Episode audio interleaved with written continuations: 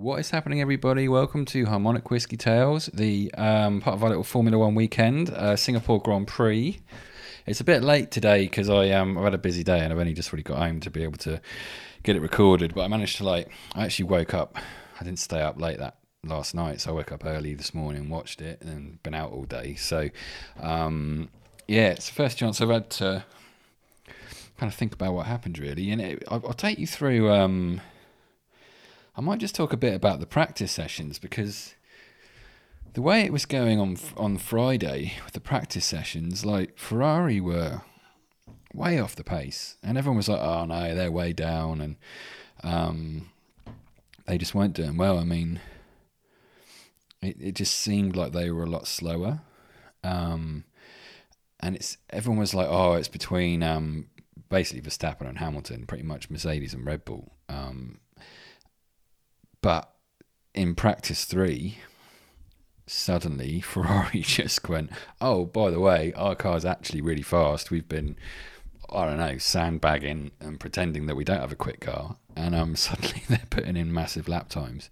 So it's, um, yeah, it was interesting. So everyone's like, bloody hell, I think Ferrari might be in with a chance here, which um, turned out they were. So they were very impressive. And in the end, Red Bull were pretty far off the pace at the end. So, um, yeah, it was it was an interesting one. It was a good uh, session to watch actually. So um, if you haven't watched it, it's worth checking out. I mean, the race is, is due to start in uh, a few hours, so um, that's going to be. I think it's going to be a really good race because it's quite a mixed up grid. So um, even though it's difficult to pass, there's almost always a safety car. It's 100% record for a safety car. So guaranteed there's going to be one pretty much. The stats don't lie.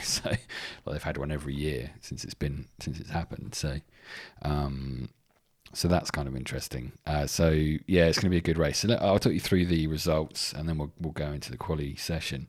Um, so P1 pole position, Charles Leclerc, three in a row, three on the bounce driving very, very, very well. I mean, actually, his lap was kind of messy, but he was just like on the raggedy edge and uh, managed to get pole with that lap. So that was very impressive. Um, Hamilton was a couple of tenths behind him in second. So there, that's the front row of the grid. Then second row of the grid is Sebastian Vettel in third and Verstappen in fourth. Um, I mean, they, they, they ended up being, I mean, Hamilton and Vettel were literally like thousandths of a second difference. Like there was nothing in that at all. So um, pretty impressive. I think for Hamilton to put that car where it was, I, I, don't think that car, the Mercedes, was looking like being able to do that, um, and he managed to get a lap that close. So I mean that was pretty good.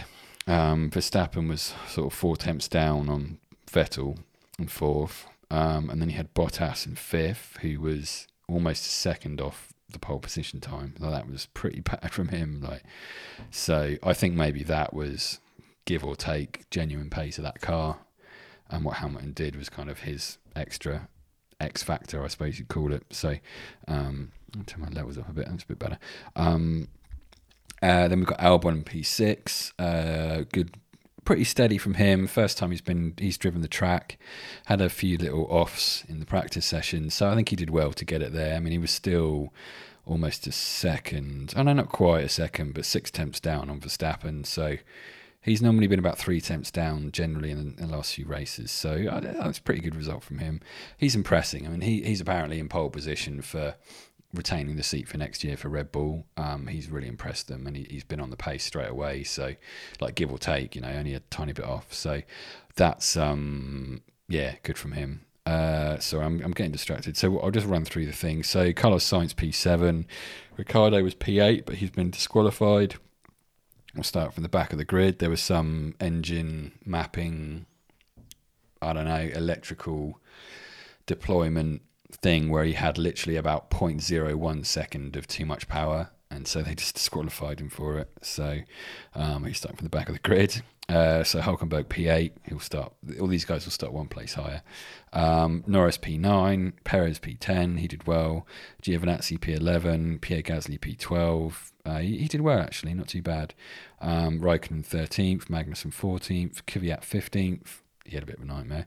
Uh, Stroll 16th. He doesn't seem to be able to get the hang of qualifying. It's, it's weird. He, he, I don't know. He's always stronger in the race, but I guess that's the important place to, to get a result. So anyway, um, Grosjean 17th. He didn't do well. Um, yeah, he had a bit of a nightmare. Um, and then Russell Kubica 18th, 19th. Again, not much difference between them, three tenths per second. So pretty good uh, from Kubica there. He's been struggling. So um, it's actually also been announced that Kubica, Robert Kubica for Williams, is not going to be with them next year. He's, um, I'm not sure whether it was his decision or their decision, but I think he's realised he can't operate at that level in F1 anymore because of his injuries to his arm. So, a bit of a shame for him, but I guess at least he's realised now and he's given it a go and he got back into Formula One, which was the main thing. And which no one thought he was ever ever have a chance of doing. So uh, pretty impressive. But um, they're talking he might get into the German DTM touring car uh, championship, so that'd be cool. So hopefully that works out for him. Um, yeah. So generally the quality session it was pretty good. Like Q one, pretty much was what it was. Everyone looking um, pretty fast. Like Bottas, I think finished fastest actually in Q one. Um, he was looking good. I mean, he only improved from Q1 to Q3 by two tenths of a second. Whereas if you look at Hamilton, his Q1 time was a 137.565 and his Q3 time was a 136.408. So he gained over a second between those two things, and Bottas basically didn't at all. So it's um it's interesting. Yeah, I, I don't know if that's that Bottas just didn't perform very well, or Hamilton did an incredible job to get that car where he where he got it. So I mean, it's really hard to know, but uh, it seems like Ferrari had a eight tenths of a second on Mercedes and and uh, Red Bull, and uh, it's only really that Verstappen and Hamilton are the positions they're in because of their ability. I think, like I think Albon's one thirty seven four is a pretty realistic time for what that Red Bull was capable of. And, you know, Verstappen putting in a one thirty six eight. So, yeah, interesting. You know, I think that's the difference between exceptional drivers and just very good drivers. You know, it's the same with Leclerc. Like he, that time he put in there. I mean, I think that was, you know, to get two tenths on Vettel, who is an absolute monster around that track. Um, he's got four poles there in, in since uh, since they've started racing there. So it's um, yeah. Again, I mean, uh, in terms of exceptionally talented drivers on the grid at the moment, you've got Leclerc, Hamilton, Verstappen at the top who are exceptional, and I think Albon might be another one. I think he's going to surprise not surprise a lot of people because he's already surprised a lot of people, but I think it's going to continue, and he's going to give him a bit more time in that car, I think he's going to start putting Max under pressure, which is going to be really interesting. Uh, and then I think, I guess, I mean, both McLaren drivers are exceptional as well. And you've got Ricciardo, who's, I'd say, really exceptional. So, um, but Vettel and Bottas just, I don't know. I think Vettel's just, I think I, I talked about it the other week. His priorities are just family now. I, I don't know that he's fully committed to Formula One. And that's maybe why he's just dropped off a tiny bit. And Bottas, I don't know, just inconsistent. I, I think maybe he's driving right at the edge of his ability, whereas someone like Leclerc, Hamilton, Verstappen have just got that extra bit that they can tap into, and it's almost like otherworldly kind of outer body, just pure instinct, and you know, which you don't. That's that's the difference, I think, with a lot of these drivers. So it's um it's really interesting. Um, I think Norris might be a similar sort of guy, but he, he's um he's still got st- some stuff to learn. He he kind of overdrove the car a bit, and in um in his, I mean, he actually did a better lap in Q two than he did in Q three by actually quite a lot. like if he'd done his lap time in Q two and Q three, he'd have been seventh on the grid in front of Carlos, where Carlos Sainz was his teammate, but he couldn't put that lap together. I think that's probably down to experience and apparently he's just overdriving the car in those when it gets down to that crunch into that that final part of qualifying he just really tries to push a bit too hard and you overdrive the car and you just push it out of its limits a bit um, when actually driving a bit smoother and a bit more within the limits can actually get you a quicker time. So, um, but I think that's his experience with him. We'll get there with that. So, yeah. Uh, and then everyone else, I mean, Perez did a good job to get up to P10, considering Stroll went out in the first part of the qualifying, and then you got P16 between Gasly and Kvyat. Gasly dominated Kvyat so far all weekend, so that's I mean good from him because he's under pressure from having left Red Bull and gone to Toro Rosso. So um, it's good to see him um, putting in a performance like that and getting a P12, which is effectively a P11. So, um, which is a great place to start when you're on um, your choice of tyre. So, it, I reckon a few of those uh, kind of um, Giovinazzi, Gasly, Raikkonen, maybe even Magnussen might jump a few places with a better strategy. So you never know. Um, you'd think the McLarens and the Renaults might come under a bit of pressure from them. But I can't really see anyone really putting pressure on Red Bull, Mercedes, and Ferrari. So I think that top six is probably going to be the top six that finishes, but it's just what order that's in. Who knows? So um, it is a very. Uh, hang on, whiskey break. I'm drinking my naughty expensive whiskey. It's very nice. By Balvenie, 17 year old double cask. Oh. Um, what was I fucking saying? This is the problem with doing it by yourself. You, you don't get anyone here to remind you what the fuck you were talking about. Um, if you can remember what I was talking about, please drop me an email to podcast at harmonicwhiskeytales.com. That'd be great. Thank you. Um, uh, what was I saying? Oh, yeah, uh, where everyone's going to finish. Um, it's very difficult to pass around Singapore. It is possible, but it's difficult. They have added one extra DRS zone, but there isn't. It's not long enough to really have an effect. So the DRS is when the, the rear wing opens up and it lets the car go a bit quicker in a straight line.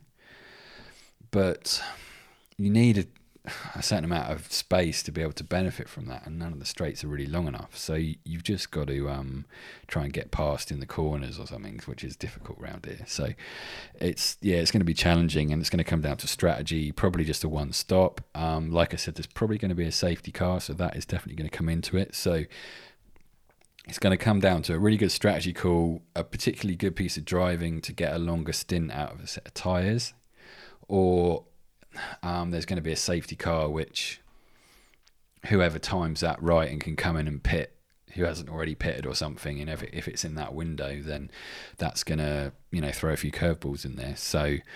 Um, yeah, it's going to be interesting. It's going to be interesting. I mean, it could come down to some exceptionally incredible move. Um, and remember in Monza last week, or the other week, so week before last, uh, Leclerc and Hamilton almost had it coming together, and kind of Leclerc drove uh, uh, Hamilton off the road. So um, it seems like Lewis has got a bit of a glint in his eye about that. I think he's a bit not pissed off about it, but he's just kind of like, okay, if that's how you want to drive, fine.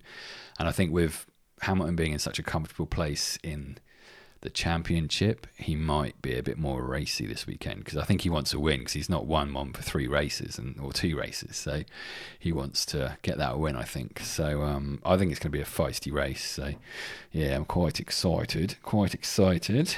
Um, race starts in two hours, one hour fifty one minutes from now. This is relevant. I mean, I'll put the podcast up actually, so if you you know you might be within that time. But anyway, starts at I think 10 p.m. Australian time, 1 p.m. UK time.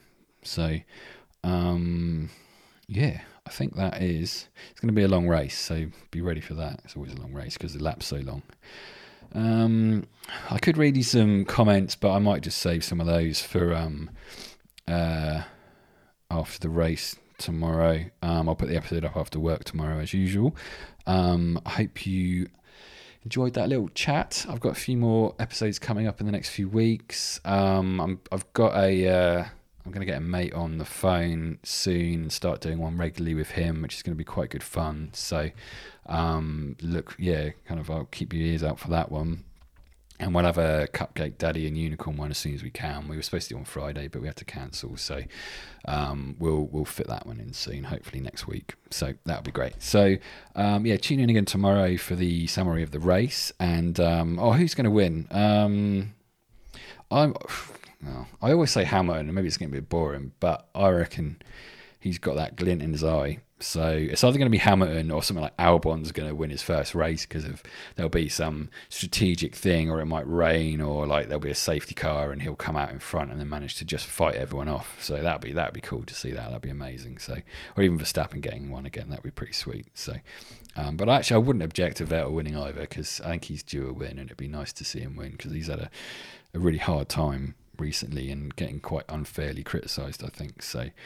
Um, I don't know. I mean, it's such a small margin that he's losing by or not doing so well by, but it's such a difficult sport and at such a high level that I don't know. People just jump to being so critical. It just seems so unfair. But I don't know. Give the guy a break. Jesus. Um, anyway, we'll see what happens. But I haven't really. I picked like five different fucking winners, so we'll see. But I think definitely somewhere in the top six. So that's about all I can really give you. So yeah. All right. Cheers, everybody. Thanks for tuning in. Um, we'll be back tomorrow with the race summary of the Singapore Grand Prix. Thank you very much. Cheers. Bye.